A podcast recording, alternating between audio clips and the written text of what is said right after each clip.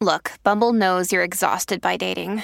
All the must not take yourself too seriously and 6 1 since that matters. And what do I even say other than hey? well, that's why they're introducing an all new Bumble with exciting features to make compatibility easier, starting the chat better, and dating safer. They've changed, so you don't have to. Download the new Bumble now. Ryan Reynolds here from Mint Mobile. With the price of just about everything going up during inflation, we thought we'd bring our prices down. So to help us, we brought in a reverse auctioneer, which is apparently a thing. Mint Mobile unlimited premium wireless. Ready to get 30, 30, bit to get 30, bit to get 20, 20, 20, bit to get 20, 20, bit to get 15, 15, 15, 15 just 15 bucks a month. So, Give it a try at mintmobile.com/switch. slash $45 upfront for three months plus taxes and fees. Promo rate for new customers for limited time. Unlimited more than 40 gigabytes per month. Slows. Full terms at mintmobile.com. When you need mealtime inspiration, it's worth shopping Kroger, where you'll find over 30,000 mouthwatering choices that excite your inner foodie. And no matter what tasty choice you make, you'll enjoy our everyday low prices, plus extra ways to save, like digital coupons worth over $600 each week. You can also save up to $1 off per gallon at the pump with fuel points. More savings and more inspiring flavors make shopping Kroger worth it every time. Kroger, fresh for everyone. Fuel restrictions apply. Welcome to the New Books Network. Hello, everyone. Welcome to another episode of New Books Network. This is Morteza Hajizadeh, your host from Critical Theory channel. And today we're honored to have Dr. Helen Yaffe with us. Uh, Dr. Helen Yaffe is a senior lecturer at the University of Glasgow, um, and she teaches economic and social history. Uh, she's here today to talk to us about a wonderful book and a very, very high profile and famous book she wrote in 2020 called We Are Cuba How a Revolutionary People Have Survived in a Post Soviet world. And the book was published by Yale University Press. Uh, Helen, welcome to New Books Network. Thank you. Thanks for the invitation. There are a lot of misconceptions, uh, a lot of uh, misunderstanding about, and a lot of misinformation about Cuba. And so we are hoping to learn a lot about Cuba from you today. Uh, but before we start, can you please tell us a little about yourself, uh, how you became interested in uh, your field of uh, your your expertise, and also how what was the story of this book, how this book came about? So, in terms of my disciplinary background, I'm um, I've studied economic and social history, and I went to the University of Bristol to do that. And oh no, in fact, before before I went to university, I just finished my A levels, which is the pre-university exams we have in the UK, and um, my sister said to me that she was already at university and she was going to take a year out and go and live in Cuba. So um, she'd studied some GCSE, uh, very basic level Spanish. I had none. And this was 1995. So I decided to take a year out before going to university and go with her. So it was me and my big sister, and we went to Cuba in, as I said, 1995, which anyone who's listening who knows a bit about the history of Cuba will know that that was during what's known as the special period, the special period in time of peace, which is the name that was given for their severe economic crisis. Um, which was the result of changing relationship with the Soviet Union and then the collapse of the Soviet U- Union and the socialist bloc.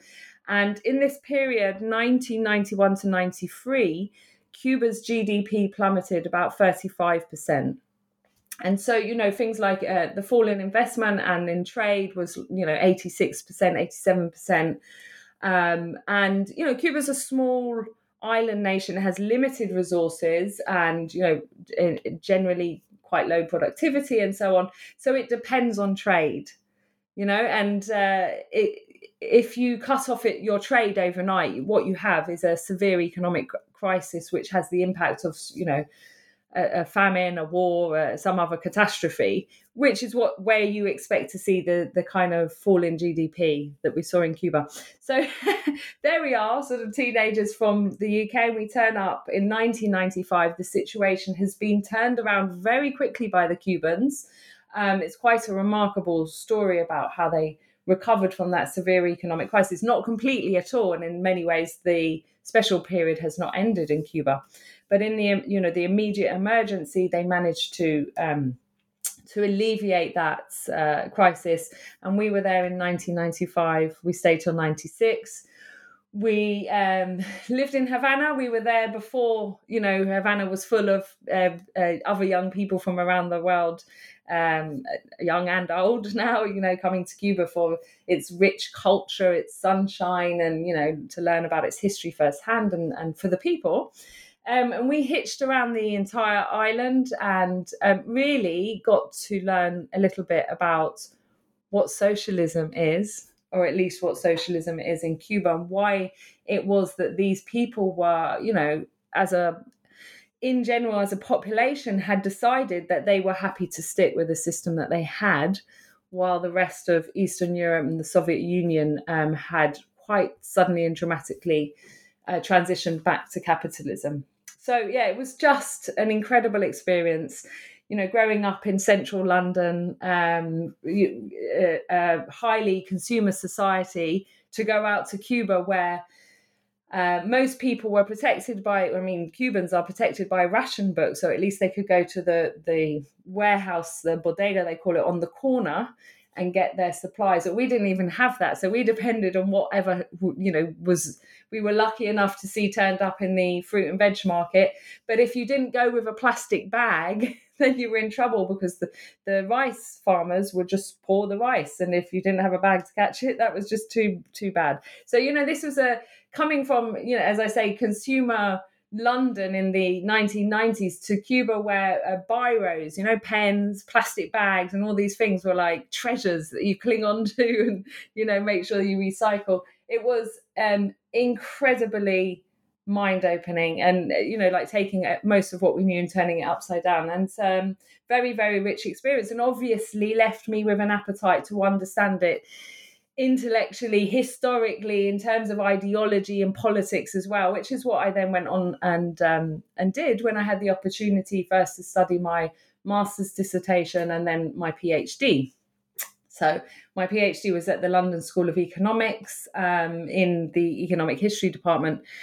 And it was about the work and um, ideas of one of the 20th century's most famous characters, Ernesto Che Guevara, but in an area of his life and work and contribution that was more or less in the English language barely known. And that is his work as a member of the Cuban government for six years, um, as president of the National Bank, minister of industries, and many other roles. And um, trying to find out, you know, what it was he was doing and really discovering quite extraordinary information about this unique system of economic management that he developed for Cuba for transition to socialism, which was inherently a critique of Soviet political economy um, and also, you know, really sort of trying to draw back on the roots of uh, Marxist analysis of the it's very complicated, but the uh, the operation of the law of value and its role in capitalism, how do you uh, surpass that? But also looking at the very concrete conditions in Cuba, which had very sophisticated, um, um, you know, some technology and management techniques and so on, and try, working out how you could use some of those, but within a different framing. So not within a capitalist framing, but a socialist one. So that's another story. But uh, that that was the first sort of um, serious study I did in Cuba about Cuba um, and a topic that um, you know that was a, a contribution to knowledge in, in, a real sense. Uh, that's a fascinating story, and I can't even imagine how transformative and eye-opening that experience that one year must have been for you. Uh, and you brought up a lot of important points, which we'll uh, talk at a little bit more length uh, in a little while. Uh, can you tell us in the first place, give us give us a, a little bit of background as to the Cuban Revolution. Why was there a revolution in Cuba, and what was the political and economic landscape like in general before the revolution? So the Cubans, uh, you know, Cuba was one of the few um, colonies of Spain in the Americas that didn't get independence in, around the um, 1820s, as the rest, most of the Latin American countries did, um, and you know, it, it became a, the world hub for um, sugar, which also meant for slavery because uh, slave labor was um, used to operate in Cuba, and it continued um, to basically the end of the 19th century as a colony of Spain. But the Cubans, you know, were determined to fight for independence, and they actually had three um, independence wars during the um, the the last quarter of the uh, 18th century, or the last part of the 18th, sorry, 19th century. Um, but the United States intervened, as probably all of your listeners will know, with the after the explosion of the Maine ship, and they occupied the island and, and refused to leave unless the Cubans accepted something called the Platt Amendment, um, which put serious constraints and conditions on Cuba and gave the United States control over its foreign policy and uh, development in many ways. So the Platt Amendment, the new Republic of Cuba, you know, signed this into their new constitution. And it meant that, for in the view of, of Cubans who um, were in favor of independence, it meant that Cuba was a semi colony of the United States. So you often hear the term pseudo republic, and that's the, the reference, right? Because it wasn't truly independent. Um, then in the, the following decades, there's a massive influx or i mean there's already serious us interests in cuba and a lot of sugar was being traded uh, sold to the into the united states in, in, you know in return for other products foodstuffs and and um, other commodities from the united states bef- you know even while cuba was still a property of spain. However in the following decades you know the us control over the productive infrastructure in Cuba, the means of production, um, increases massively. And and then you get to the Wall Street crash and the Great Depression, and like with the rest of Latin America, there's a, a retraction of a lot of U.S. capital, but the um, you know the the structural problems remain. Cuba is uh, highly dependent on sugar. So uh, sugar accounts for something like you know 80% of exports, and then most other industries are somehow related around sugar. Uh, where there are other things like they have free oil refineries, they're owned and controlled by um, foreign companies, mainly the United States, but also Britain. There's Canadian and French interests there as well, banks and so on.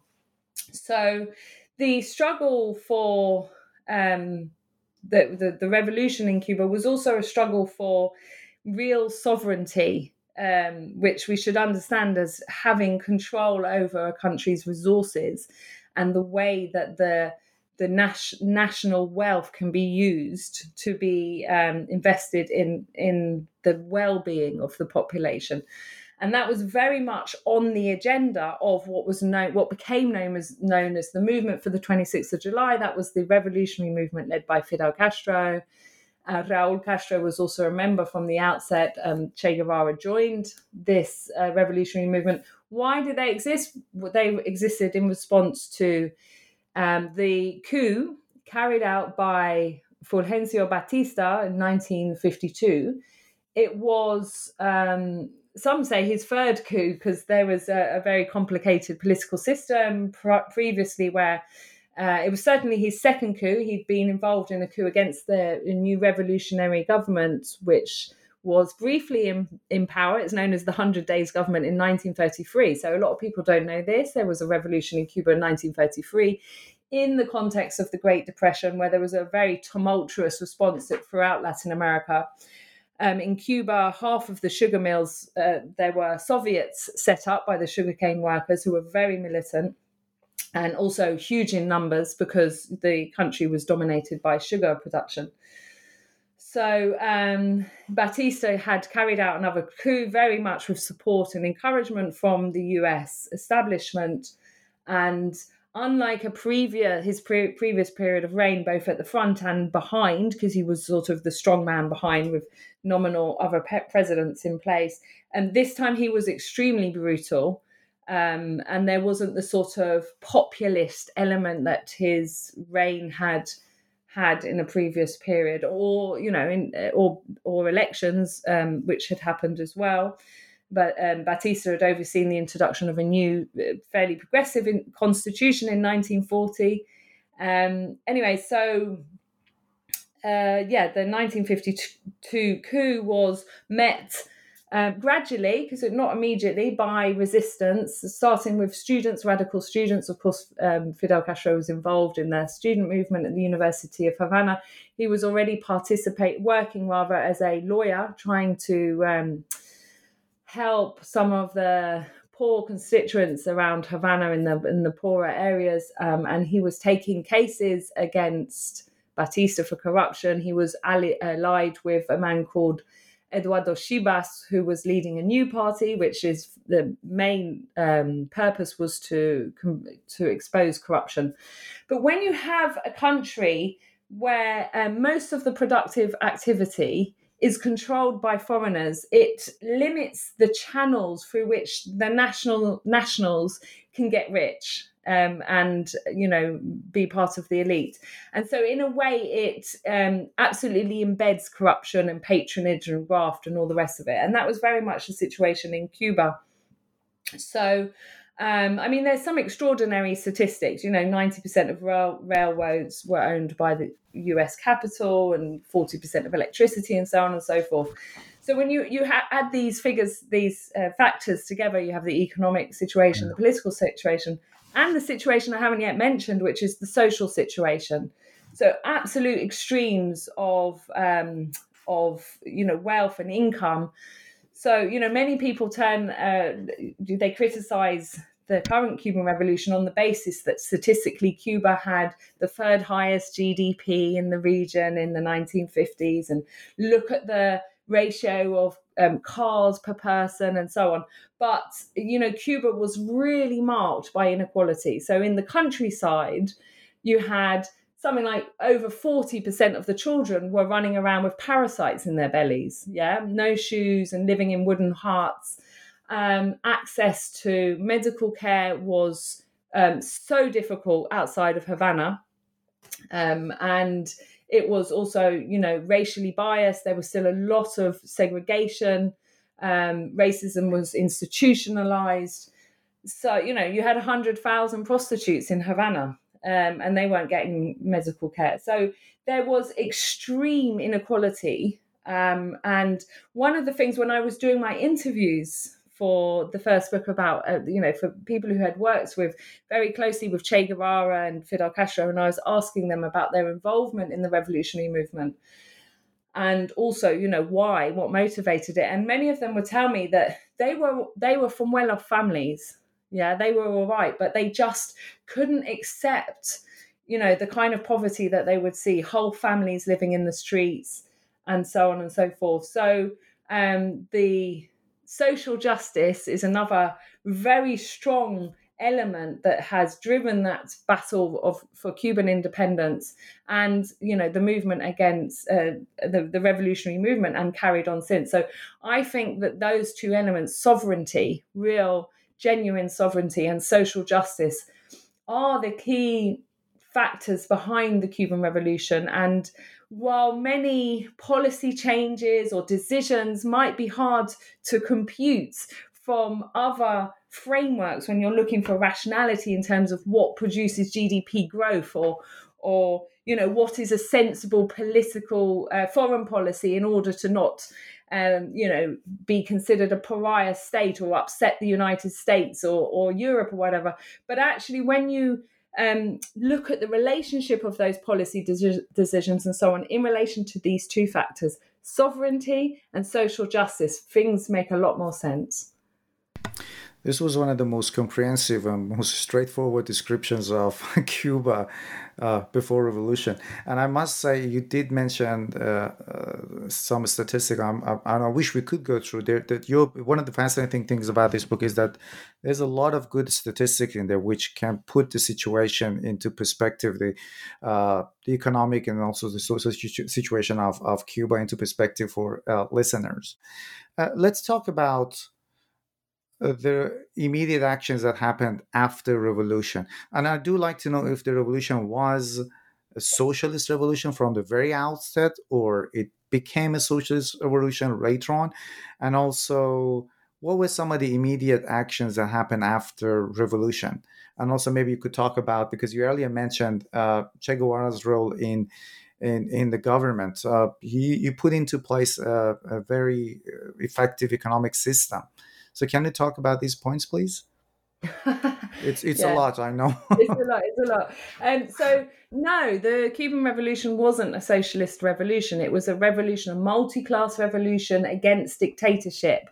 Um, but it had, uh, I mean, there were different revolutionary groups as well. Um, there were civic groups and political groups, but there were three main revolutionary insurrectionary groups involved in armed struggle. So that was the movement for the 26th of July, which I mentioned. Then you also had the um, student movement, so very, very radical armed student movement.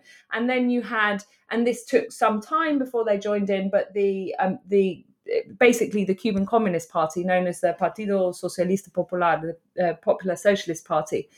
Um, and what happens is there's um, all sorts of positioning and maneuvering, and uh, eventually those three groups start to coordinate from 1958 and they you know they come together so when the revolution happens it's in the name of those three revolutionary groups um, and it's not a socialist revolution it's a it's a insurrection against batista but when you factor in um, those two those two key elements the uh, desire um, the absolute determination to achieve sovereignty and social justice the logic of those two positions lead cuba increasingly um, into a position against US imperialism. That's necessary to fulfill the, the requirement for sovereignty, which leads it into a position against the domestic capitalist class, whose position is entirely linked to and dependent on US imperialism.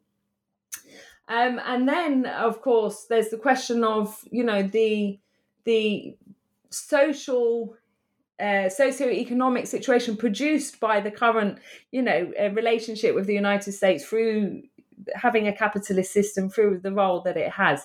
So, in some senses, by um, absolutely maintaining sovereignty and social justice as the key, you know, goals for the revolutionary movement, I would say it was almost inevitable that they would come into conflict with um, US establishment, US imperialism, and then capitalism within Cuba.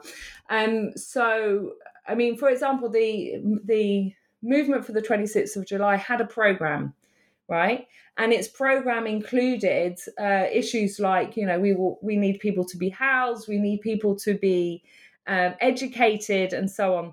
Now, how do you do that when the the, the wealth profit is so concentrated in the hands of um, private profit seeking individuals where you can only attack their interests. And in doing so, you are uh, transforming social relations in the country. So you know there is a there is a, a, debate, and some people who write about the Cuban Revolution who take a very uh, one man view of history, as I see it, a version of things. You know they they try to find evidence that Fidel Castro was a secretly a communist some argue that he was and he manipulated everyone. And then you have people who fought alongside um, the who were members of the revolutionary uh, movement and then subsequently even members of the revolutionary government. You know, Felipe Pasos, who was the first um, president of the National Bank.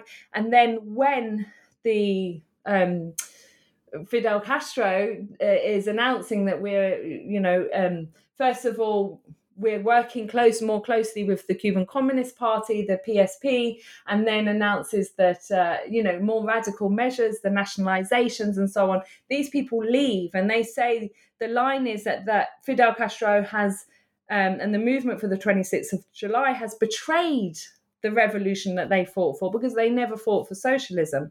And there's a lot of people in, in that position. So, you know, there's the, the idea that he was being manipulative and he was playing, you know, they use these the terms about salami tactics and all the rest of it. Then there are those who say, no, no, Fidel Castro had no ideology. his his real motivation was power. He just wanted individual power. Now, personally, I can't think of a harder way to get individual power, right, than um, you know, then all these attempts at revolution and being, you know, hiding in the sugarcane while helicopters are looking for you to shoot you. And I'm sure that given Fidel's status in the 1950s, he had married into a very wealthy family. Uh, he would have found a, if his pursuit was for power, he would, could have found a much easier and quicker route together. But that those are one of the interpretations. And then the idea is that after the revolution, um, Fidel decides to uh, ally with the Soviet Union because it will keep him in power. Uh, because he's falling out with the United States. So I think all of that is rubbish. I, I mean, it may or may not be that in the process of the revolutionary struggle, uh, Fidel Castro was increasingly uh, committed to the idea that only socialist development could solve the problems in Cuba, these structural problems we're talking about. It may or may not be that that decision came in 1961 when it was announced that actually, you know, what we are doing here is building socialism. Um, I, I don't think it particularly matters. I think what matters is the the clear argument that for the um, revolutionary movement to fulfill the demands or the promises made in the Moncada program and as part of the program of the revolutionary movement, they were necessarily going to come into conflict with cap- the capitalist system. And, um, you know, there is no third way, especially not in the context of the Cold War. A small island state is um, in the Western Hemisphere, the first country to de- declare itself socialist. Uh, they were not going to be able to to have some sort of third way. And i think a third way is only a transitional mo- you know stage before you you pick one way or the other. So they were um i mean certainly propelled into the decision very quickly. Um but in terms of like my own i mean it's also clear that um Raul Castro was a member of the Cuban Communist Party. Um, uh, che Guevara was, um, you know, had declared himself a communist. So that clearly other leaders within the movement were openly um, recognized as communists. But um, what was I going to say? Yeah, I think I think the this is the the interesting point is like how the you know the, what what you have from Fidel Castro and I and I as I said I'm not one for the one man version of history but it's a sort of principled intransigence yeah, and they were not prepared to compromise on their desire for those two elements, real sovereignty and social justice. And they just saw that that um, this was not going to be possible under capitalist social relations, and that the only way it was going to be possible is if there was collective ownership over the national resources, which means that the wealth, um, in order for it to be distributed in a much more equitable fashion to deal with that terrible inequality that existed in Cuba, and also to have the capacity to control the land and resources and move away from this terrible dependency on sugar, which was um, very much associated in Cuba with a ter- uh, you know a, a, um, a terrible historical burden of colonialism, of Spanish control, Spanish humiliation or humiliation at the hands of the Spanish, and slavery, this terrible brutalization of, of human beings. So those were, I think, key um, aspects. The this in answer to a question, was the re- revolution socialist in its nature? Perhaps in its nature, if it was going to be consistent with the goals that it said, then it was necessarily going to have to take a socialist development path. Mm-hmm. Well, I was uh, myself.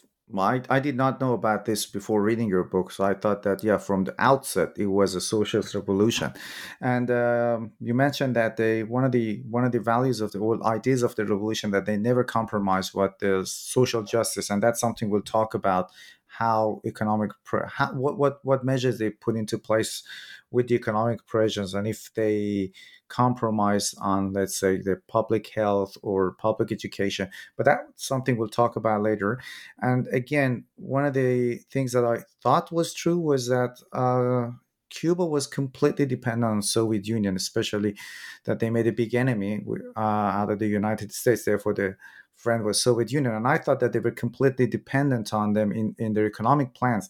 But you do talk about how they decided to gradually pull back from Soviet model and they put into place their own model. What was that model like, and why did they decide to pull back from Soviet uh, model? So, it, it, I mean, I think you're referring to the period known as rectification Yeah, from the yeah. middle of the 1980s. But just to say, I mean, prior to that, there were, um, what do we, I think I said five different economic management systems put in place in Cuba before the collapse of the Soviet bloc. So you can see that there's variation. What's behind the variation? Well, immediately after the revolution, and this is referring to a question about Che Guevara as well. Yeah. And he was uh, briefly the the president of um, the National Bank after this guy who I mentioned, Felipe Pasos, Mm. left, um, condemning the you know the direction that it was going in, too radical, too communist, and so on. Um, and uh, Che Guevara took over there, but he was also simultaneously the head of the Department of Industrialization. So this is a country that had never had a ministry of, of, of industrialization, industry, or anything like that. That was a department within the national. Um, a new institute that they set up, the um, uh, National Institute of Agrarian Reform, INRA, uh, where you know the offices were run by people in guerrilla uniforms and and so on and so forth. So then um, Che goes on this trip around what's now called, what was subsequently called the non-aligned movement countries. So he goes to visit. Um, the only socialist country he goes to on this trip is Yugoslavia, which has already uh, effectively broken away from the Soviet Union and the Soviet model. Um, but he goes on this trip. He goes to Egypt. He goes to um, uh, Japan, various different places, and he's um, looking at their industries, different sectors they develop, and he's really infused. So he comes back to Cuba and he gets named Minister of Industry. So they're going to create this whole new ministry.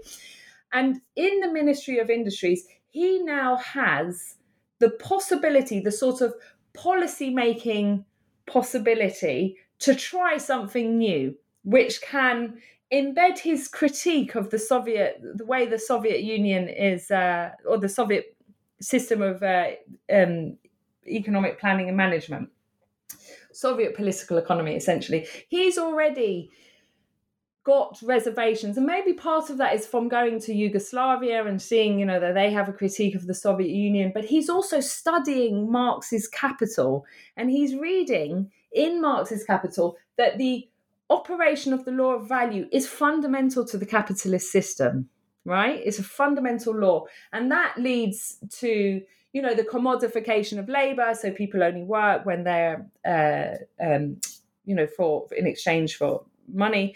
And to put it really simplistically and then he goes to the soviet union and he reads their manuals which were obviously brought to cuba and thousands of soviet advisors are brought to cuba and you know they're saying oh we need to use and develop the law of value. So he sees a contradiction there. How can we develop something which is fundamental for driving capitalist uh, productive relations and so on?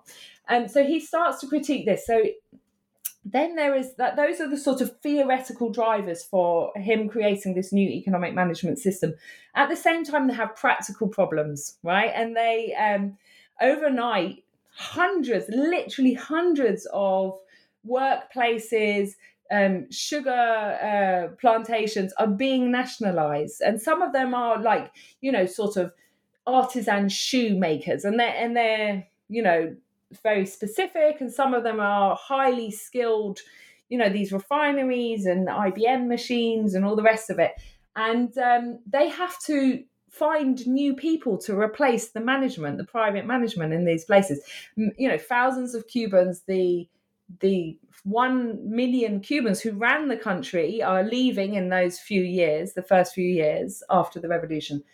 And who are who do the revolutionaries have? Well they have illiterate or semi-literate, you know, uh, people from uh, the countryside, from the, the urban poor, the urban proletariat, and they have to learn to manage all of this productive infrastructure. So it's an incredible challenge. One of the things they do is they try to work out, again, influenced by how the US corporations run, they um, w- uh, develop this system called the budgetary finance system. And actually, some of the people I spoke to who who developed it with Chase said, "Oh, this was based on."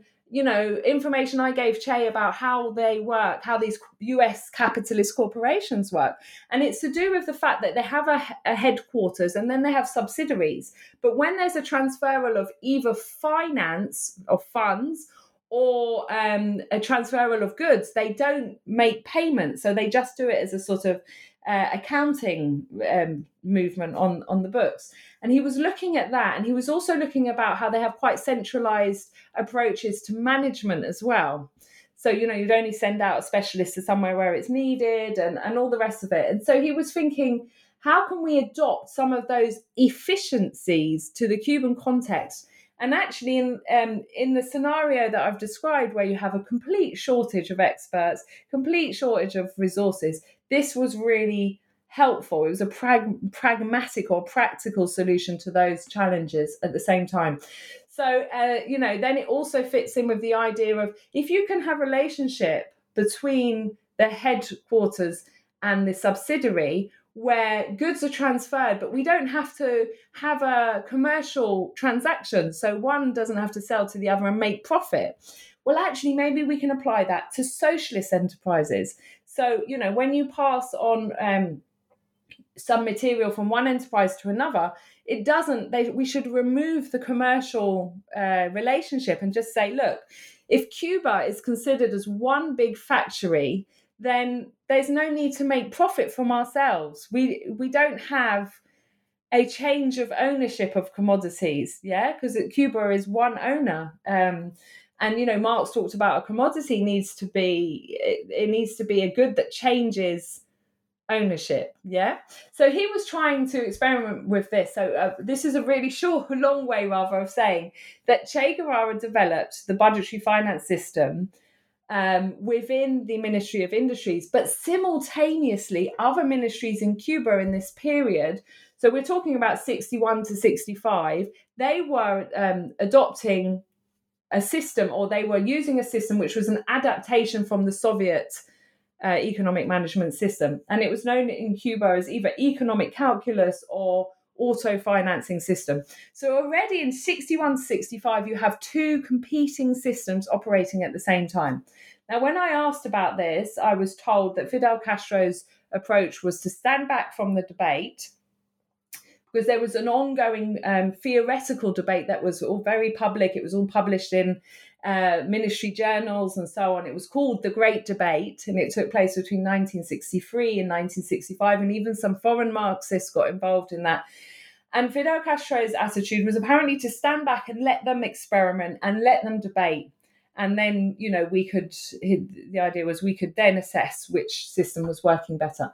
So this goes on. And then, um, you know, Che uh, leaves Cuba in 1965. He goes off to Africa. It wasn't known until, you know, much later in the 1990s that he'd gone to fight in the Congo.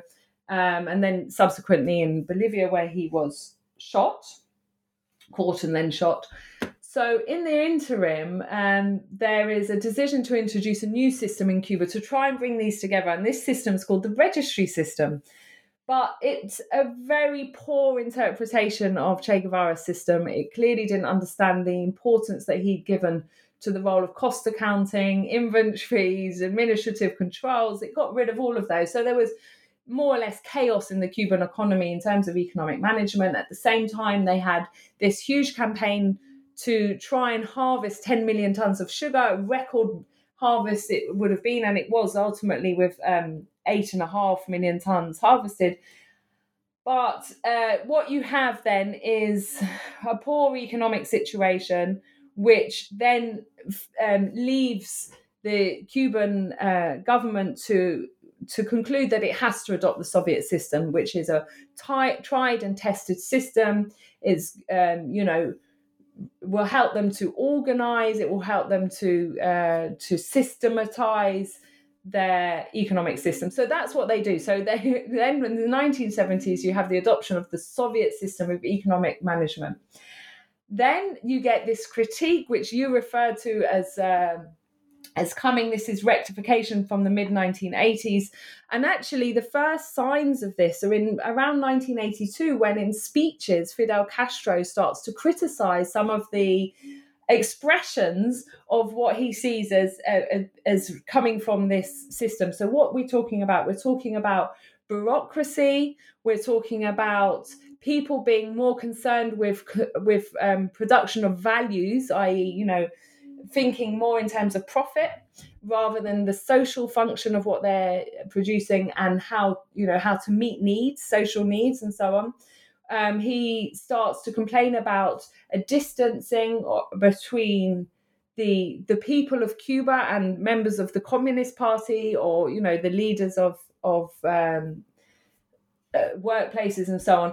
And and so the way that i read that is that although he's assumed you know fidel castro the great dictator he was able to do what he wanted and everything that happens in cuba is at his whim actually for those of us who've studied cuba and seen how policy comes around and decision making happens they have a far more collective system and my reading of it is that actually Fidel Castro was trying to win the consensus within the leadership and from the population that a complete U turn was necessary.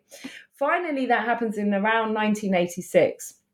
And you have what's known as um, the rectification of errors and negative tendencies. So, hence, people just shorten it to rectification and it is a declaration that they are um, completely changing. They are abandoning the the you know Soviet um, system of planning and management, and they are going to, and in the words of you know Fidel Castro very openly, we're going to go back to Che. We're going to go back to what Che Guevara was saying. If only we'd listened to his warnings, because the other aspect that I talk about in my book, in both of the books, is how um, Che Guevara was convinced that the Soviets' hybrid system was leading them back to capitalism. And in fact, before he left Cuba, he wrote an incredibly um, concise declaration of his analysis or his view and sent it to Fidel Castro. So Fidel Castro was well aware throughout that period when they had the Soviet system, he was looking for the signs that Che Guevara had warned him about. So in the that mid 1980s, you know, um, there's a, an incredible speech that I would encourage everyone to read that Fidel Castro makes on the 20th anniversary of Che Guevara's death, which is in 1987. And he says, you know, if only we'd listened to Che, Che would be turning in his grave if he saw that it's taken us 10 years to build this hospital in Pinar del Rio. And he's in, you know, he's inaugurating a hospital. Um, you know, if, it, if he could see how long it will take us to build all the daycare centres or uh, nurseries that we need for our children. You know, at this rate, by the time the, the ones who are children today, um, you know, by the time the nurseries are built for them, they'll be getting their their pensions and retiring. I mean, he says all this, and and he says, you know, we have people producing stuff which has no social use, but it's meeting targets. Yeah, so you know, they're that's just totally lost the um, the social justice element of of the of the revolution. So what do they do? They pull away from the Soviet system. They go back to the kind of revolutionary mobilizations of the early 1960s. So they get people into a micro brigades and they're like shock troops setting up building these nurseries building the hospitals building housing and then members of the of the micro brigade you know also participate and then get home. And so they're dealing with things in this totally you know chaotic but beautiful revolutionary manner of getting things done.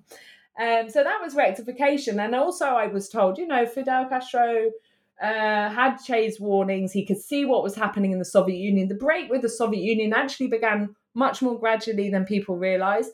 Um, the Soviets had already said that they were going to break. Uh, that they had already broken off the preferential trade agreements, the prices that they gave to the Cubans. They'd already said, you know, that um, things were going to shift to sort of market exchange rates, world exchange rates, and so on. So the Cubans, I mean, it was going to be catastrophic for them, uh, whatever happened, but they were perhaps prepared.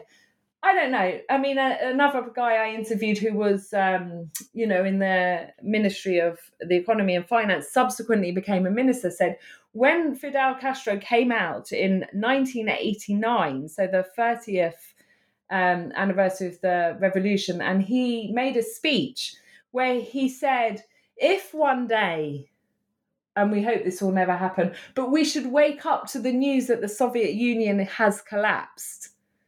we in Cuba will carry on fighting, we'll carry on resisting.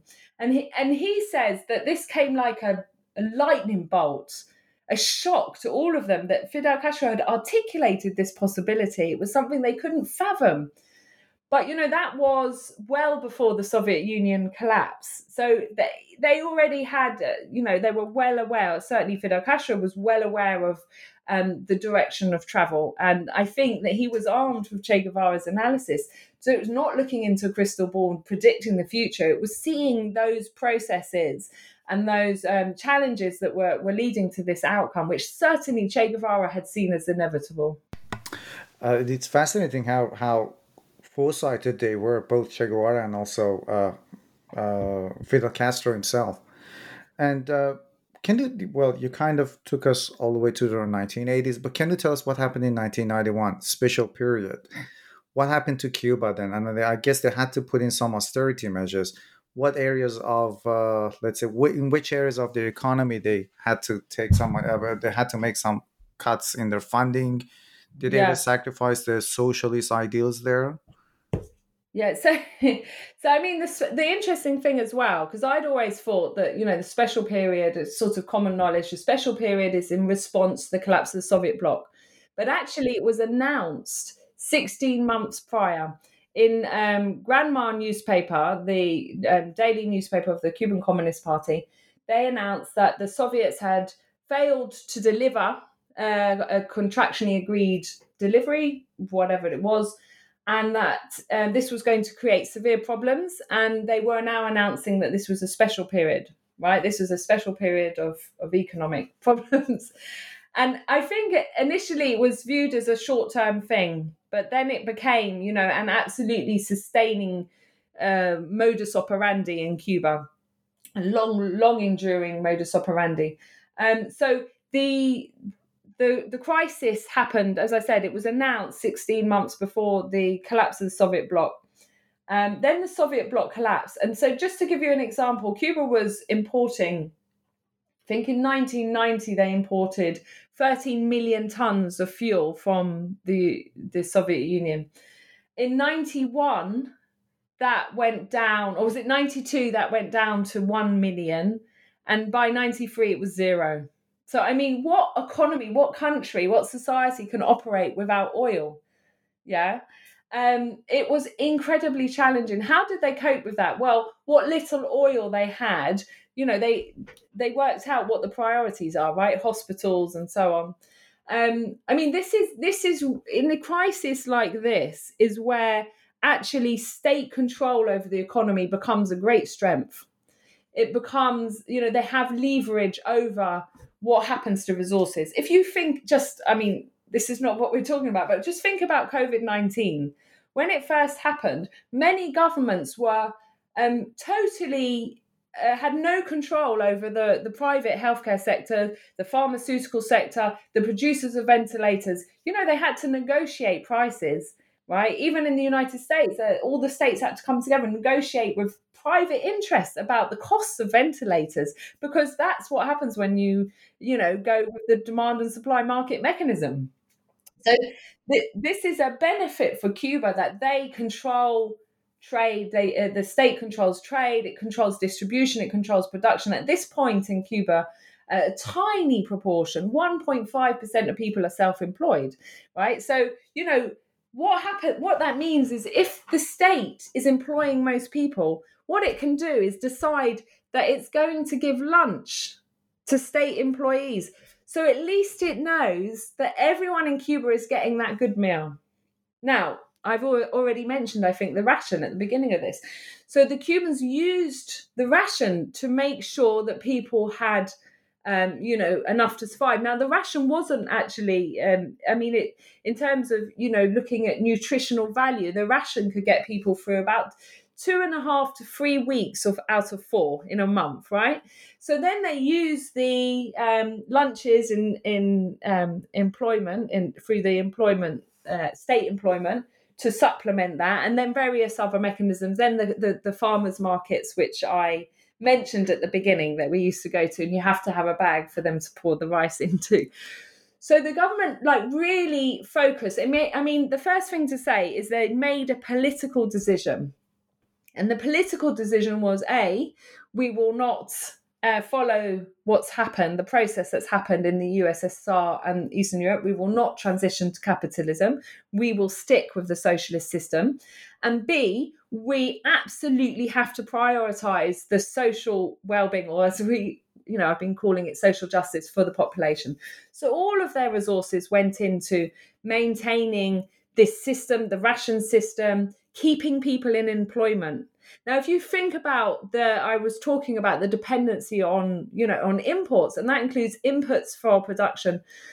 So when, you know, you could have factories where there were no inputs now, you know, production had stopped, but people were staying on the payroll why partly because uh, you know it's a salary but the salaries are, low but also they're getting all of those institutional benefits so the the lunches and and um, workplaces in Cuba are very important as as arenas for political mobilization for having a say in national consultations and debates which they had frequently and in my book I I think I talk about at least eight that they've had you know national consultations on policy changes and so on so they absolutely prioritize these things.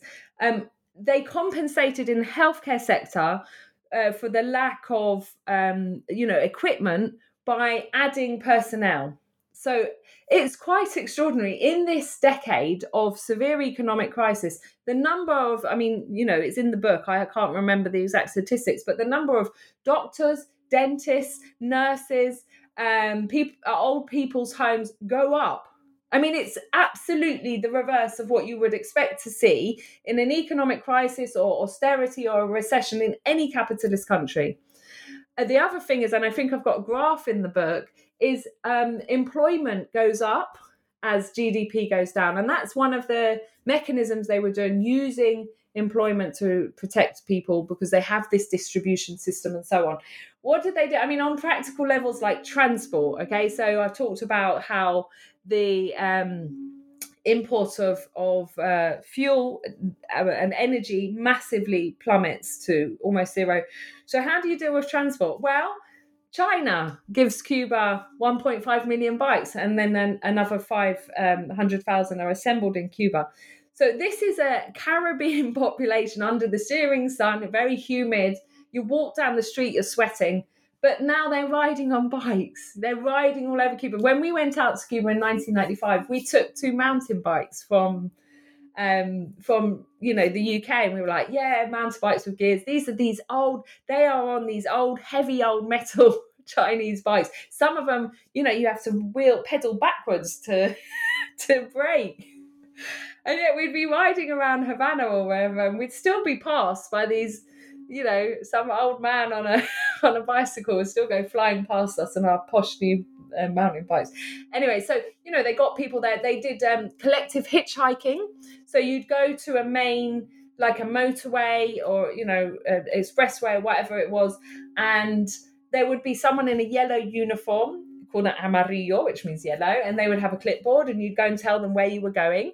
And any traffic that passed that had a red uh, license plate. That means it's state owned um, traffic. So lots of people have been given over the decades, you know, a car for their work and so on. They would have to stop and they would work out which were the, the the hitchhikers who were going in the same direction. So collective organized hitchhiking. I mean, loads of things like this that they they developed. Um, just really inventive. Lots of people just hitched to work. So, you know, that was really normal. Um, we, we, hitched, as I said, we hitched around the island. um, yeah, I mean, just really, just, and then also, you know, for example, they developed, um, they saw signs of child malnutrition or low birth weights. Immediately, they target that when they manage to get hold of vitamins, they target vitamins, special vitamins, or or whatever at that population. Um, and then you know just much more like vigilance on people visiting their homes what the conditions people live in. But it was very difficult because a lot of the problems people faced were material problems and the cubans could not deal with those. So they used you know human power really um, personnel to to deal with all of these problems i mean i remember in 95 or 96 going to a school in Cuba, and the teacher showed us one empty textbook. One empty textbook. And she said, This is all we have for the entire school next term. You know, it was really heartbreaking as well to, to be there and see it, but they pulled through. And I think, you know, clearly that social justice factor has been important in the revolution. And if they had reneged on that at that point, they would have been reneging on the revolution. They would have lost support from the population.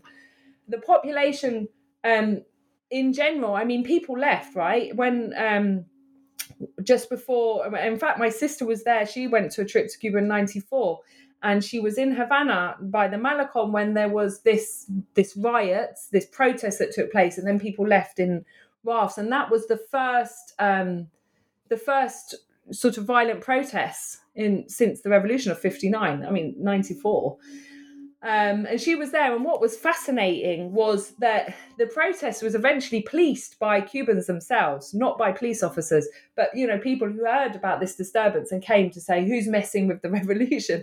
But Fidel Castro also turned up, and there's footage in in a few different documentaries about Fidel Castro.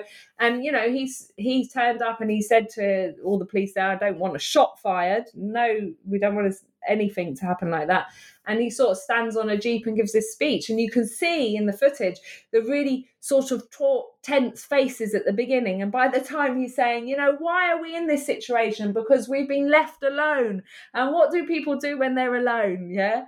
And what do they need to resist to stay alive when they're alone? And people shout unity and courage. Yes, we need unity. We need courage. And by then they were like, yeah, viva, viva the revolution. And it is, you know, it's extraordinary, right? He still has that rapport, even with the most uh, discontented people in the most challenging period. I just want to say one other thing. Um, because I'm not sure it comes up in any of your questions, but I do think it is very important that your listeners realize that Cuba is back in a situation that is comparable to the special period today. And the reason it's there is again externally imposed. So this is the result of the Trump administration using adopting a maximum pressure strategy to really strangulate the Cuban revolution. And it, it the way, way it does that is by, for example, from 2019, threatening any shipping companies with massive fines if they take goods to Cuba or if they take oil to Cuba, threatening shipping companies taking oil from Venezuela, which is a fraternal ally of Cuba, to Venezuela. And then subsequently, um, more and more uh, measures, acts, and sanctions. So, in total, the Cubans calculate that 243 new sanctions, actions, and measures were taken, coercive measures against Cuba, including, for example, the Cubans were sending medics around the, the region and the world um, who have expertise in disease control. They were sending them to. Um, uh, countries in Latin America, and then you know the State Department would phone up the president and say, "Oh, we don't advise that you accept the Cubans; it could work badly for you," you know, and these sorts of things that are going on behind the scenes, uh, using their control over the international financial system. As nearly ninety percent of all international transactions happen in the dollar, the uh, US Treasury has the right to say that no one can use dollars in trade with Cuba. So, you know, how does Cuba get even the medicines it needs? Um, you know, it's short of paracetamol, it's short of uh, antibiotics at the moment. How can it trade on the international uh, market when the dollar is prohibited? Part of the US blockade says, and this is a long standing thing, this is not a new measure by Trump, any good which has more than 10% of its components produced by the US or a US subsidiary cannot be sold to Cuba without a license. So I just wanted to flag up that Cuba is, you know, if you're listening to this thinking, well, that sounds really challenging for Cuba. Wow, how, how did they survive? They have actually been thrown back into that situation. Of course, it's not just the sanctions, it's COVID 19. They dealt with COVID 19 in the best way from an epidemiological perspective. They shut down their borders. But, you know, because Cuba's um, trade and production is limited by the US blockade, they are very dependent on tourism revenue. So when they shut their borders, which was the best thing to do to protect their population, they um, also massively lost revenue. So uh, the collapse in GDP between um, March uh, from the beginning of COVID over the next year was like 13%. So if you think when I talked about the special period, that was uh, 35%, but over three years. So you, you are talking about an equivalent collapse of GDP. They have recently had terrible problems with energy supply once again, not because you know there's no one to sell it to them, but also uh, that's one aspect, but also largely because all of their equipment is so old and they can't get spare parts, they can't get maintenance. It's a problem of um, the money, but also the equipment, um, which you know they need to buy internationally and, and is subject to sanctions. And nobody really wants to face the kind of um, retribution that they'll get from OFAC, the Office of Foreign Asset Controls of the U.S. Treasury, and and just political pressure from the U.S. more generally. Well, I'm myself from Iran, so I have like first-hand experience what economic sanctions could be like. I've, uh, I've I've not been living there for about ten years, but I recently went back a few months ago, and I did see how much the country has become. Uh, has how much sanctions have kind of impoverished the country. But again, look, Iran has not even remotely been as much affected as Cuba in terms of its um, economic sanctions. And the funny thing is that a lot of people tend to think of when you hear the word economic sanction, they to them it's just a political resolution that is somehow passed as in United Nations or somewhere. But it really affects every single aspect of ordinary people's lives in that country, which is affected by these sanctions. Yeah, I mean, you know, when there was sanctions against Iraq in the um, it was the 1990s, wasn't it? Yeah, there, UNICEF and other bodies calculated that 150 children died every day as a direct result of those sanctions. Um, you know, and then there are bodies that have come out. I think the American World Health Association and others who have said, you know, and Amnesty have they have written about the impact of sanctions on Cuba, and many people look at Cuba and they don't see that devastation. So they it kind of undermines the argument that sanctions kill. You know, well, Cubans are doing all right, but actually, it is only because they have, you know, a socialist system that prioritizes well-being that they've been able to avoid that kind of um, human cost of sanctions. What we saw during COVID is their capacity to protect the population was diminished. Um, so I'll give you one example. First of all, when they, you know, the beginning of COVID, they could see that this was a respiratory disease and, you know, um, medical ventilators for lungs were going to be really important. So they contacted the Swiss company that had previously sold them medical ventilators. But of course, in the rush of COVID to control resources that I talked about before, um, the Swiss company, two Swiss companies had been bought up by a US company and so could no longer said no we can't sell these um, they said well can you give us spare parts for the ones we have that are you know need fixing no we can't do that right so you know cuba is left without medical ventilators and then subsequently um, incredibly they managed not incredibly if you know the history of cuba's biotech sector and there's a whole chapter in the book about it but they managed to develop five potential covid-19 vaccines um, and they uh, were the only country in the whole of Latin America and the Caribbean to be able to develop vaccines. Those are now rolled out, but the rolling out the vaccination was first of all the production of the vaccine, the mass production was held up because it needed one reagent that is um, mainly produced by a US company. Yeah, and so they had to find it somewhere else in, in adequate quantities or find others, you know, buyers who could get it for them. And it's just so complicated. Once they then had the uh, capacity to industrially produce this vaccine to, to meet the needs for the whole population, they didn't have syringes.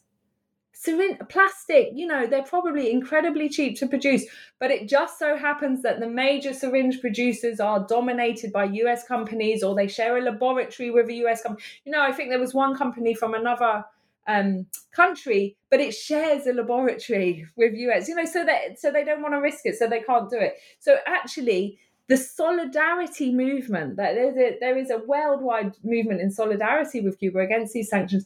They had to find millions of sanctions, raise money, and purchase, and literally send on boats to Cuba millions of, of syringes. So the the rollout, the vaccine rollout was delayed. That was when the surge took place, which was, you know, the early summer of um, 2021.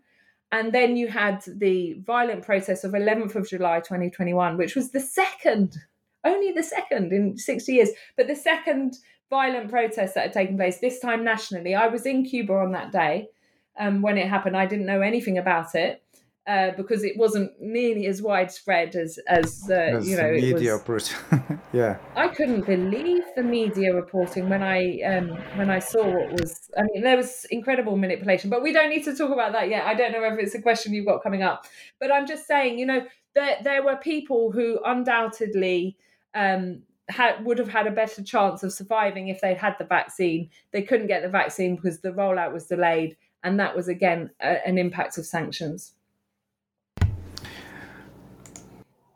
Well, you you briefly touched upon medical internationalism. I guess it, were, it was there were there was uh, people saw this fascinating image of Cuban doctors coming to Europe to help uh, Europe that has been affected had been affected by COVID nineteen.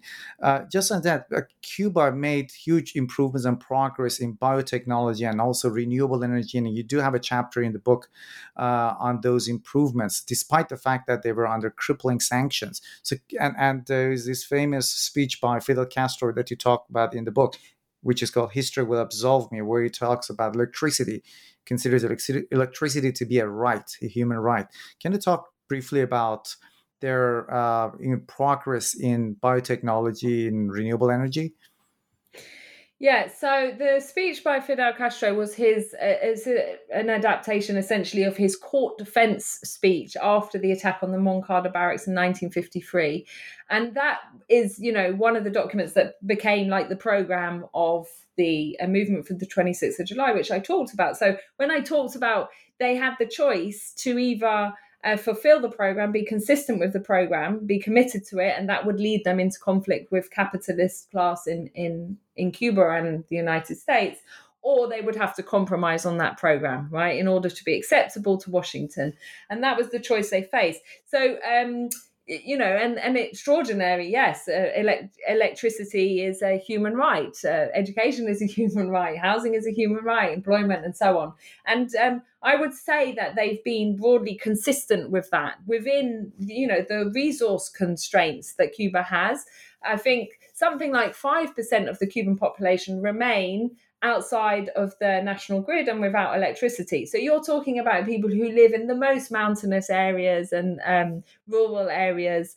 And um, the revolution has done a lot. I mean, they um, extended the national grid, and then for the population in, in this period, from this period, the post 2000 energy revolution, uh, one of the biggest projects of that was to take renewable energy supply sources to rural Cubans, but there's still a few. So, just to explain about that, I mean, I talked about the special period, and one of the biggest impacts of the special period comes from the um, the lack of access or the lack of supply of fuel or energy, right? And so Cuba is extraordinarily vulnerable in terms of its energy supply. Um, in the subsequent period, so post 2000, you have a Bush government uh, in the United States, and you know it's lining up its um, uh, rogue states was the term I think at that time, um, and it has you know threatened. Um, entered Afghanistan and, and and threatening Iraq, and it's going to go into Iraq. But in between, they turn on Cuba right? And actually, that's linked to the biotech sector because they start saying, "Oh, Cuba, ha- Cuba is producing biological weapons," which there was no evidence of, and even, you know, um, Colin Powell had to come out and reverse it. No, we're just saying they have the capacity if they were to. So, you know, and, and former President Carter went to Cuba and toured the laboratories and said, "There's this is rubbish. No one believes it." That sort of thing. Not in those words. So, um, you know, what happened was at that point, Cuba had. Um, problems with its electricity supply. We had these, you know, these big old diesel guzzlers from the Soviet Union, uh, very hard to to maintain. They're collapsing. And it was really clear that they were very vulnerable. I mean, lots of people, not lots of people, a few people have written about the what's called the energy revolution in Cuba, but and they've talked about the um, motivation so it's you know saving energy saving money uh, a commitment to environmental issues, you know, that which is a- absolutely embedded in the Cuban constitution, sustainable development and and so on. But the issue that's missed is the national security issue, which again, if we go back to my two framing of two factors, is sovereignty. Um, and they were aware that you know as one the president of the the ngo cuba solar said to me with seven bombs they could have eliminated the whole electricity supply of cuba. Because it was essentially all coming from seven big um, old soviet power generators. So in this period now um, i should say that this they can get to this point because they're recovering from the special period. New relations are um, uh, there's the embrace with Venezuela under Hugo Chavez. And the first thing that happens is they carry out this barter exchange. So, Cuba, what does Cuba have a surplus of? Medical professionals. So, it sent, you know, what does Venezuela need? Medical professionals, because they are going through the same process as the early 1960s. They have a program, they're revolutionary government with a program uh, based on social welfare, but they need the doctors, right? So, instead of them spending seven years training these doctors, Cuba can send doctors to Venezuela um, to go and treat these populations in the rural, uh, in the not rural, in the in the barrios, yeah, the poor neighborhoods that have never seen a doctor before, and the rural areas. And Venezuela can send oil to Cuba. So Cuba's oil problem starts to be solved, but then they have these problems with the the old equipment, maintenance, and so on. So they um, this the economic situation is improving. You have a shift to tourism and uh, expansion is incredible actually how cuba manages to diversify its international and trading relations very quickly after the collapse of the soviet bloc. Um, and they um, decide you know they have they're building reserves they're building funds the economic situation has improved and they decide to uh, go off and purchase, and it all has to be done under the radar of the United States, you know, in secret negotiations until it's finally the equipment's finally arrived in Cuba. They go off and buy hundreds of um, very energy efficient electro generators, right, that they can place all around the country. And these electro generators um, mean Cuba's much, much less vulnerable to you know collapse of its energy system or bombing or whatever it was which was a prospect because of that bush administration.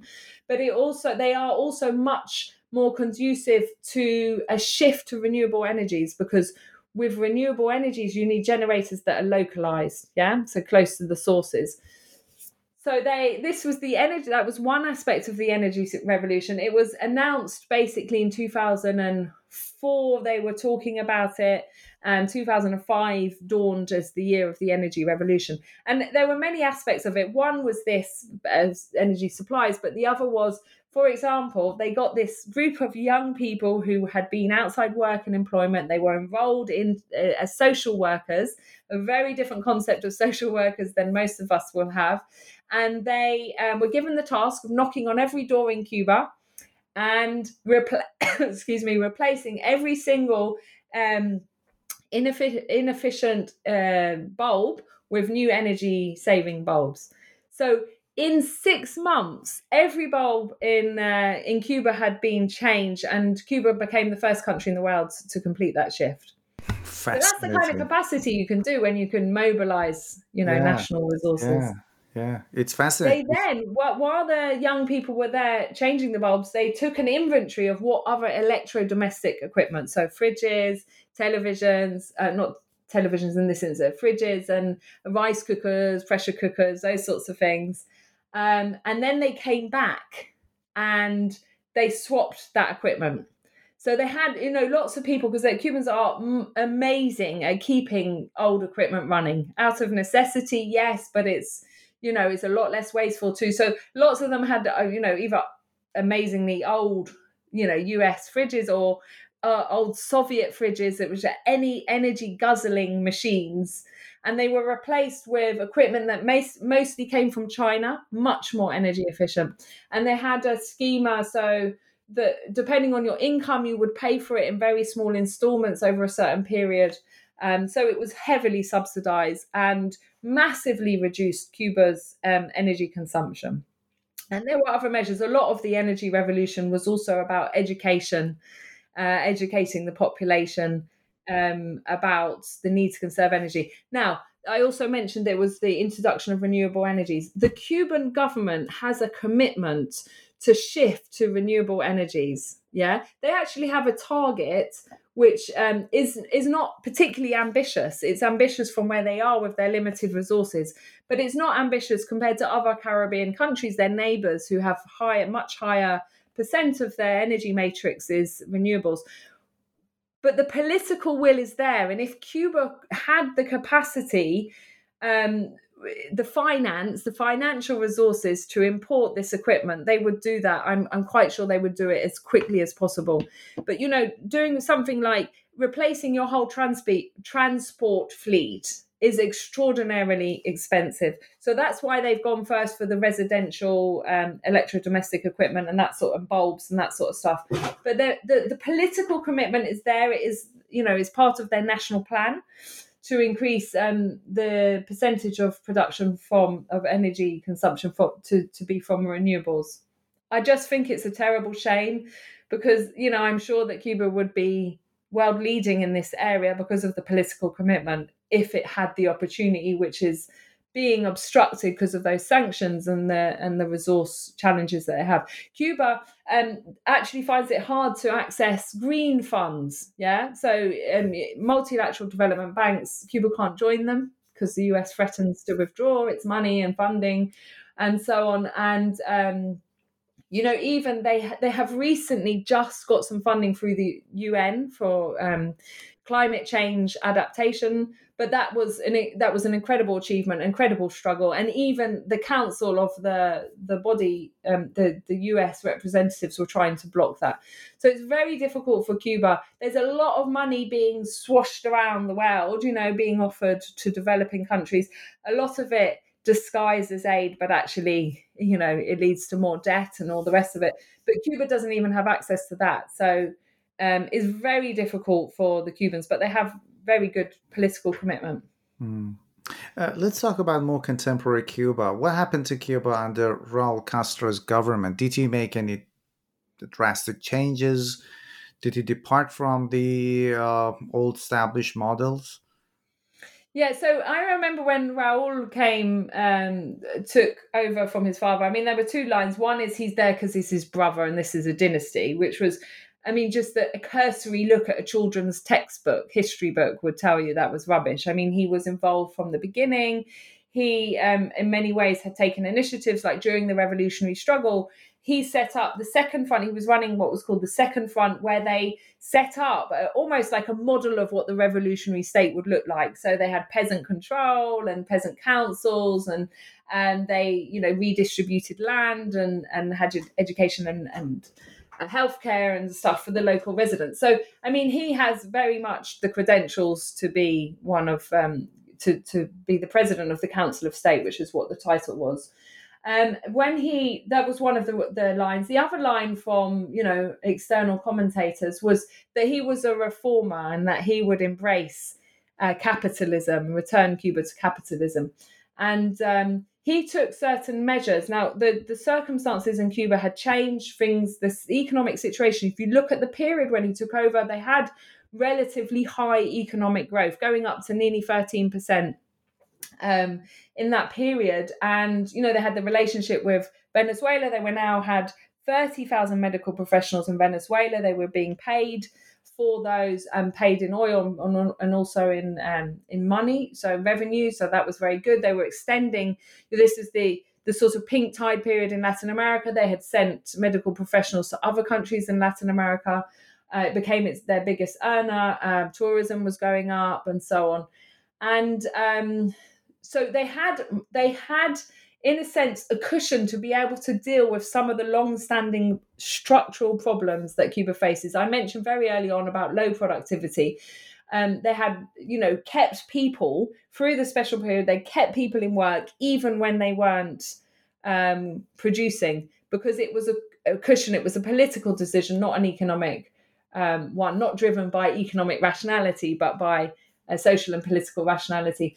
So they were now in a position to to tackle some of those uh, structural weaknesses, and and that was one of the first measures that they did was in relation to employment. They announced that we have like a million people who are are not contributing uh, in the workplace. They're not they're not productive, and we would like to take them and move them out of the state sector. And we're going to give them options. They can go elsewhere. They can go into agriculture or construction where people are needed, or they can set up as um, uh, self-employed in self-employed things. But they'd have to register and they have to pay taxes, and that will contribute. Um, and the you know will save the state a lot of money. We're paying in salaries without the need. Uh, they didn't have the same requirements to keep people employed, you know, as they had to protect them in the special period.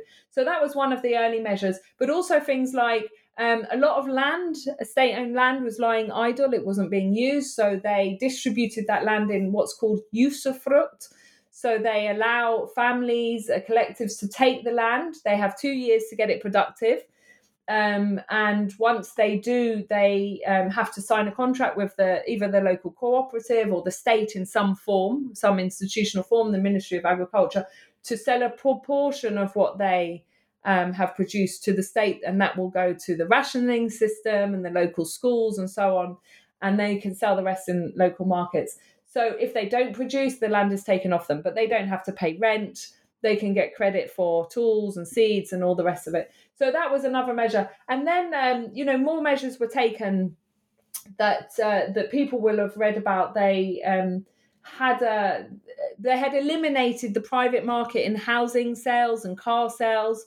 Um, that had been, I mean, people were saying, oh, when Raul reintroduced it, they were saying, oh, the first time since the revolution. Actually, it had been in place in the 90, briefly in the 90, early 1980s. And so they opened up the market for housing, you know, private housing sales, but they still have a restriction. So one in one Cuban can't own more than two houses, and they have to be like countryside and city or a beach and city or beach and countryside.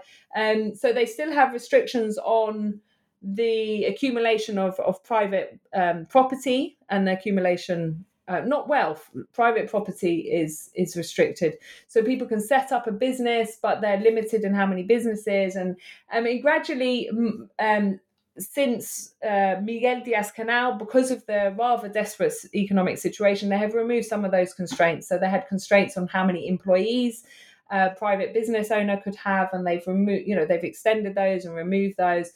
Um, and I just think that what they're trying to do is is find mechanisms. As I said, Cuba can't get access to international multilateral development banks and so on. So they have to get income, you know, they have to get revenue, they have to get money into the country in in other ways. And they don't want, they wouldn't have a, a stock exchange, a bond market that would make them extremely susceptible um, to speculators, uh, decapitalization, and so on.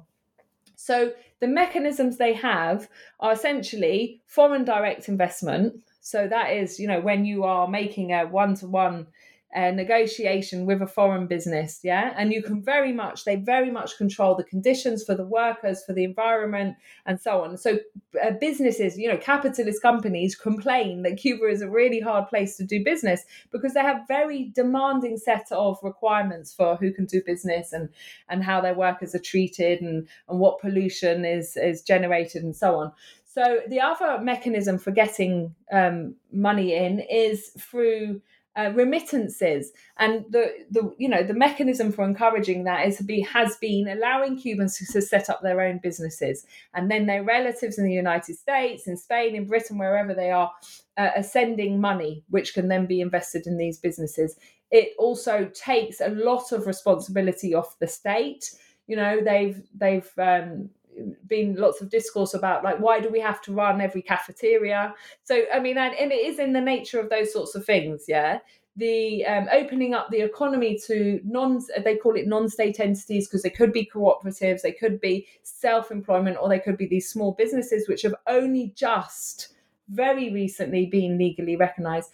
Um, they you know i was saying um, so they are all in sort of, uh, how would you call it, marginal areas of the economy. They are not strategic areas of the economy.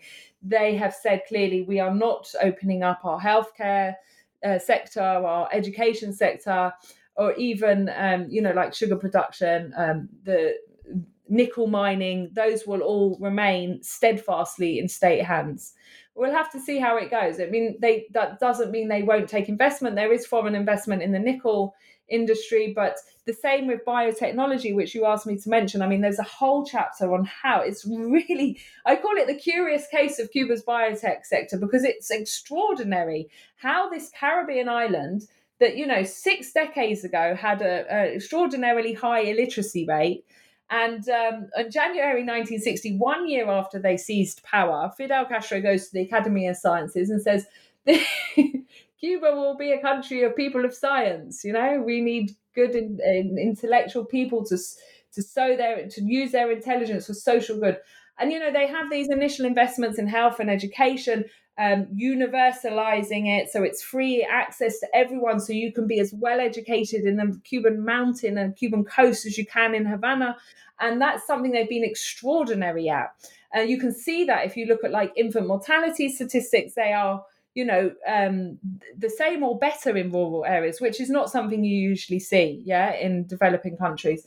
Um, so they've been extraordinary but then always pushing for more pushing for more. So once they um, or in parallel with developing this universal you know level of education they raise the standards. They also invest in science and technology from very early on. I've just had a paper published actually in it's open access. It's um uh, it's about che guevara's uh, promotion of science and technology um, very early on and then fidel castro takes that up as well and they uh, have a body that's set up in 1965 uh, to promote science and technology. And one aspect of that is medical science. So, of course, biotechnology doesn't develop globally until 1976. You have the first biotech company, and it's very much set up with. Um, with a uh, an investor, so it was set up very much catered for making money. Let's say, yeah, it's a it's something for the Nasdaq high risk stock exchange, um, and then the Cubans, so that's 76. The next one was 1980 in the United States, so four years later. The Cubans set up their biological front to develop this sector in 1981, extraordinarily early. And they have their first um, achievements almost straight away. So uh, they come up with a, um, a, a dengue um, uh, something for dengue when they have a, a sudden virulent outbreak of, of, dengue fever and then they develop a meningitis b vaccine 1988 only a few years later a team of scientists led by a woman concepcion campa worked tirelessly for six years or something come up with the world's first meningitis b vaccine and they have many world firsts that, that follow after that, and many public health achievements world first. So, the first country in the world to eliminate mother to child HIV transmission. Um, they are the first country now to have vaccinated their child population against COVID 19 from two up. They are now in the finishing. Um, uh, clinical trials for a COVID vaccine for babies uh, and from newborns to two. And um, they you know have this incredible lung cancer immunotherapy which has been used by um, tens of thousands of people around the world and is currently under clinical trial in the united states by roswell park cancer institute which they're developing. And i talk about that example quite a lot in the book um, and so they have, you know, um, uh, in the when I wrote the book, I think it was ten gold medals from the World Intellectual Property Organization. I think now they've got twelve or more because they recognition of their COVID vaccines.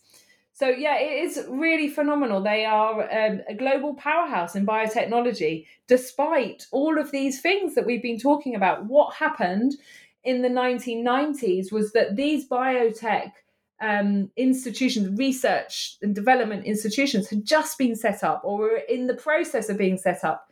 In the case for the Center for Molecular Immunology that produced that incredible lung cancer vaccine, they were building the new institute. They just had the columns on the outside when the special period happened. And, you know, I spoke to the guy who was the director of that center. He said, We just assumed that would be it. And, and Fidel Castro came along and said, No, no, no now we need to project we really need to invest in this. So they had three protected areas during the special period. One was food production for obvious reasons. The other was tourism opening up to tourism as a new source of um, revenue. And then the third was biotechnology. An incredible risk if you think that this is just the 1990s and the biotech sector certainly hadn't developed as far as I know in Australia or Britain at that point. So um, so incredible vision, and it has given them this capacity. Now, the fascinating thing, and I talk a lot about about it in the book. What's unique about the Cuban biotech sector? It is set up to meet the de- public health demands of the Cuban population, and unlike the model, you know, I said the first biotech company was set up with private capital, with an investor, a biochemist, and a and an investor, um, and that became the model for biotechnology. And in Cuba, it's completely the opposite. It's 100% state owned, 100% state financed. They set it up in the state. There's no private investigate, uh, speculators or, or um, investors. So, you know, they can really work on the products that are needed and not the products that are saleable or profitable. And it has produced extraordinary results. Uh, let me ask you one final question. I'm going to play the devil's advocate here to talk about Cuba's political system. Is uh, there have been a lot of changes in Cuba, lots of great initiatives put into place, but what is the role of people? Do they have a voice in there uh, in these political decisions, or is it just one man deciding what others must do? And uh, there are reports, and I don't really have a lot of confidence in the media, but anyway, there are reports about human rights violation. So, what is this the political freedom like in Cuba? Yeah. So, I mean, if you're an opponent of the Cuban Revolution, and there are many, yeah. So whether you're a Cuban American or you know part of the the million elite who left, or you're the U.S. establishment, and Cuba is a terrible threat of a good example to the rest of Latin America, imagine what would happen if others, you know, and there were attempts in all of those countries in Latin America to follow the Cuban example. So, what can you attack Cuba for? Well, you can't really attack it on the basis of uh, the social well-being of its population, right? Because it has better statistics than the United States in terms of many uh, key indicators for health and education, right? So, um, what can you attack it for? Art and culture? No, Cuba has vibrant art and culture. It's world leading. It's Cuban artists are known all over the world, right? So, what can we attack Cuba for? Well, the issue of uh, democracy and freedom and human rights, they are absolute tools for attacking Cuba. And actually, they entered the US rhetoric um, in the um, late 70s were under Carter. So if you look at the the original motivations for implementing the US blockade of Cuba, for um, trying to achieve Cuba's isolation through the Organization of American States, putting pressure on all Latin American countries to break diplomatic and trade relations with Cuba. Um, ne- there's never a concern of human rights. This is something that's built in much later um, into the the sort of toolkit to attack Cuba. Okay, so we can recognize the politicization. We can recognize that the United States Congress overtly approves $20 million of funding for what they call democracy promotion um, programs, right? That's what's overtly approved every year. Now, in a country as poor as Cuba, that's a lot of money, right? Now, the fact is, most of it doesn't get into the into Cuba because you know there is a whole apparatus of uh, democracy promoters, yeah, who are actually promoting their own standard of living, and a lot of that money ends up being siphoned into their uh, pri- to, to private interests. But I mean, it's it's a it's a profession, right? It's a career, yeah. Um, but you know they they can't call these regime change programs, but the Cubans do. They say these are regime change programs. So I mean, we can accept all of that, but we also have to inquire about the the the the system in Cuba in terms of democracy, representation, participation, and so on. So the first thing I think is really important to point out is before 1959, or, or, or let's say by today, the Cubans have known more different types of political systems, governance systems than most populations, right? Because they've had uh, semi-colonized. Well, they've had. If you go back to just the end of the 19th century, they've colonization. They've had semi-colonization, or uh, you know, sort of imperialism. They've had liberal democracy. They've had dictatorship. Um, they've had a sort of popularist authoritarianism, and then they get revolutionary government then they get more institutionalized, formalized uh, um, system. So in 19, the revolution was 1959. They sort of resurrected the constitution, which I mentioned from 1940, um, but they didn't. Uh, and they had more informal mechanisms of um, representation and participation. So I'm saying informal, but they were actually formal. So they, the government, very quickly in the first two years or three years, set up what they call institute um, organizations of the masses. So there were the Women's Federation, the Cuban um, work, the trade unions, which had had already existed, um, but were changed in in uh, in form and, and objectives and, and stuff. They had um, street committees were set up. They have, um, you, you know, university students already had representation, but they made those uh, massive.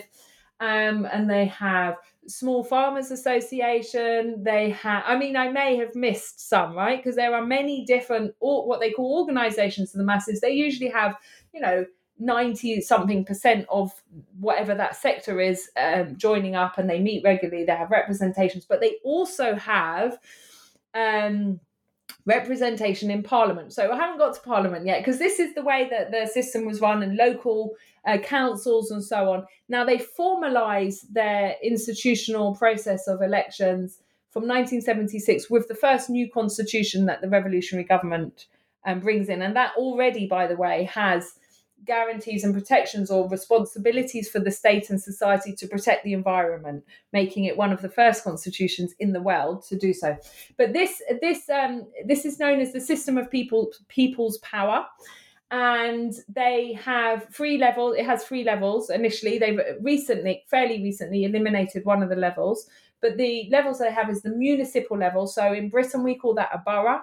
So you know that's um, a smaller uh, organizational or administrative entity, and people in the borough they vote for their street committees, and then they vote for their ward, which is a few streets, and then they vote for the municipal assembly. So they vote from residents among residents um, for rotating, you know, representation. And they have an assembly in each municipality. That assembly then voted for um, who is going to go into the provincial assembly. So, just to give you an idea of numbers, there was for most of the revolution 14 provinces in Cuba. They've added two recently, Artemisa and Mayabeque. Um, but 14 provinces, and then from the provincial assembly, people are voted into the national assembly. Right. So there's a few things I want to say about that. Just to describe the National Assembly, you're talking about something over 600 representatives or delegates in the National Assembly. Roughly half of those have come up through that neighborhood um, system, being elected up through, you know, local people. They have to live there, they know each other, and so on. They've come up through that system. The other um, half have come up through the system of organisations of the masses. So you have seats in Parliament that are put aside for students from the university, right? You have seats in parliament that are from representatives of ANAP, the small farmers. You have tobacco workers. You have, you know, everyone is represented there, and there may be um, uh, other people invited who are like, you know, uh, there because they're um, internationally internationally known artists and and so on and so forth. Religious representation is there.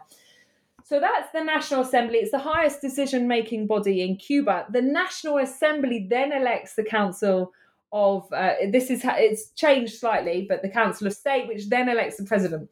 So, on the one hand, we have Fidel Castro being described throughout this period as a dictator.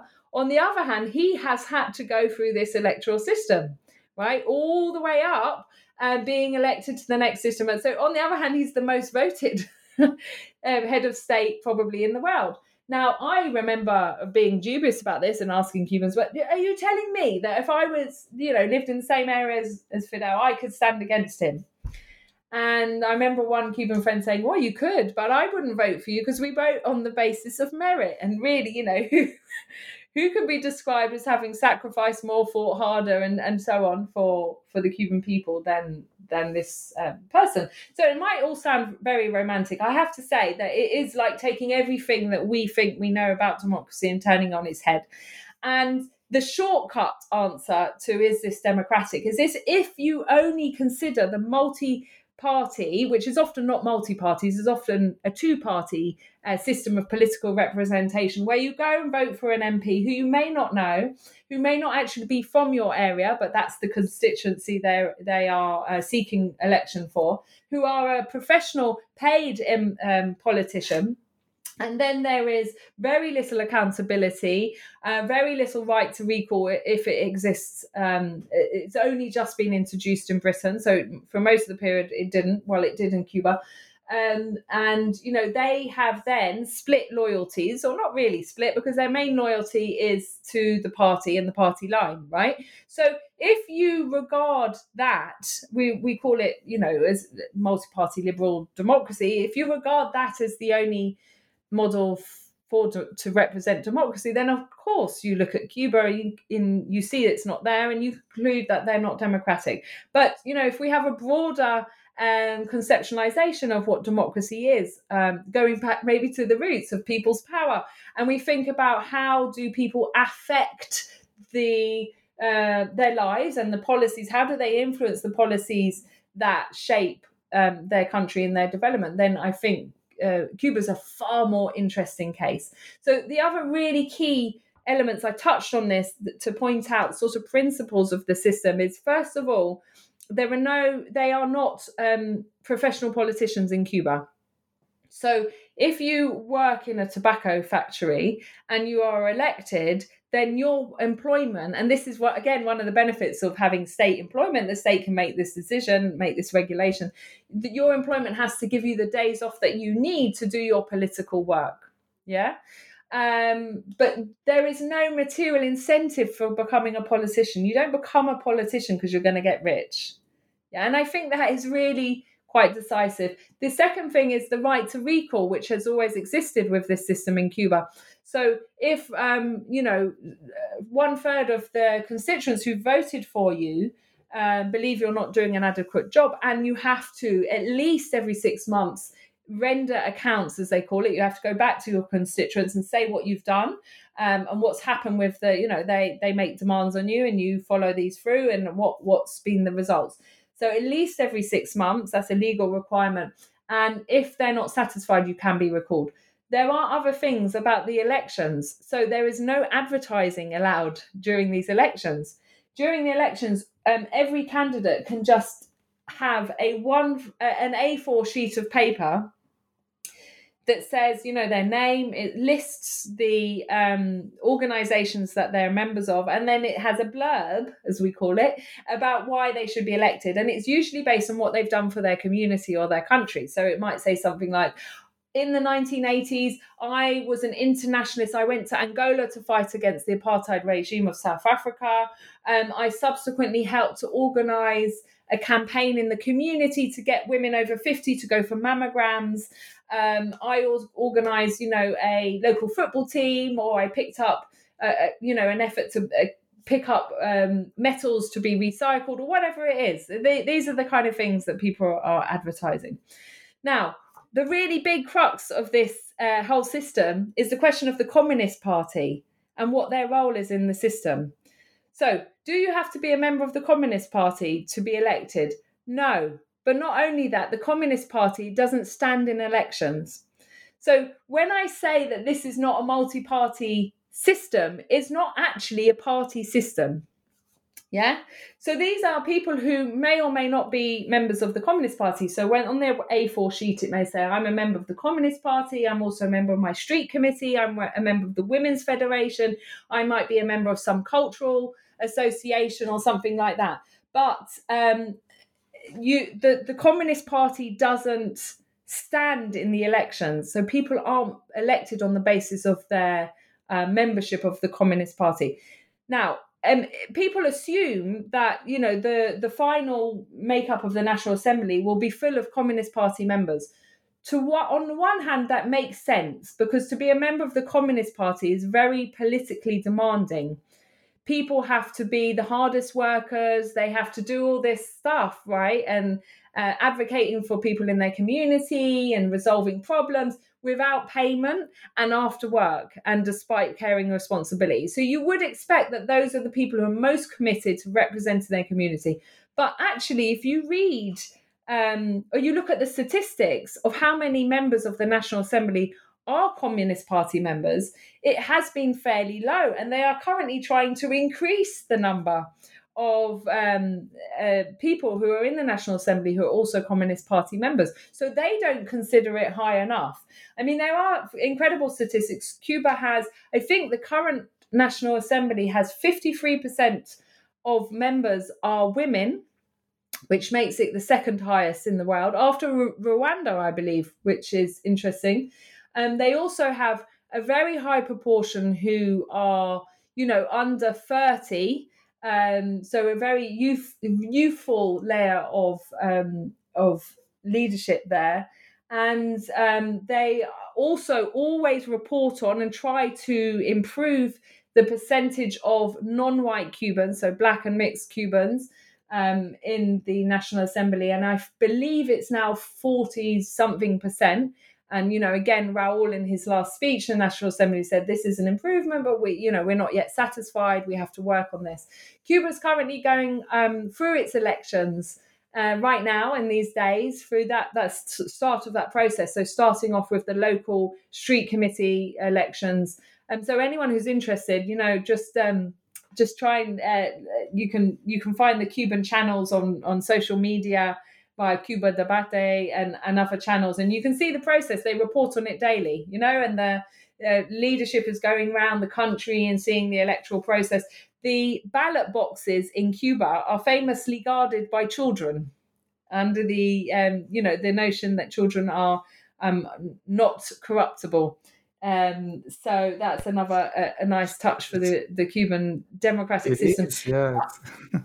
I mean, I mean, just last thing to mention. So this this question. So that's one form of democracy. The the we have the electoral system, representation, decisions are made. It's the highest decision making body, and all big policies have to be voted there. Um, but the and they also have commissions that work on on on proposals and so on, permanent permissions. Uh, permanent commissions and the other aspect is the organizations of the masses. But another key question in terms of democracy is these national consultations that they've had.